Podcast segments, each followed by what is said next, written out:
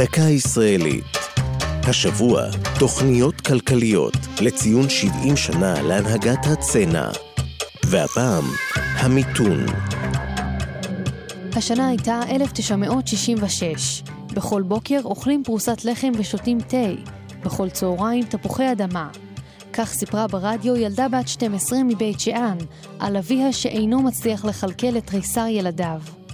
דבריה הרעידו את המדינה. הילדה הרעבה מבית שאן הפכה לסמל המיתון של שנת 66. באותה תקופה פסקה העברת כספי השילומים מגרמניה, וקצב העליות הגדולות נחלש.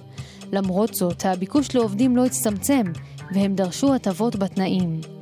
כדי להתמודד עם ההאטה הכלכלית וכדי להחזיר את שיתוף הפעולה של העובדים, יזם שר האוצר דאז פנחס ספיר פתרון שנוי במחלוקת, מיתון, הפסקה יזומה של השקעות ממשלתיות במשק. בחודש פברואר באותה שנה הציג ספיר תוכנית להתמודדות עם הפער בין היבוא ליצוא, אולם שנה לאחר מכן שולה שיעור האבטלה ורמת החיים הידרדרה.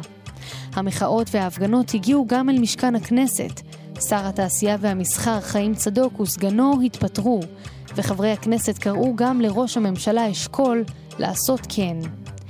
בקיץ 67 כבר החלה התאוששות, ומלחמת ששת הימים, שתוצאותיה הפיחו חיים חדשים במשק, חתמה את תקופת המיתון. זו הייתה דקה ישראלית על תוכניות כלכליות והמיתון. ייעוץ הפרופסור מיכאל שלו, הגישה נועם גולדברג.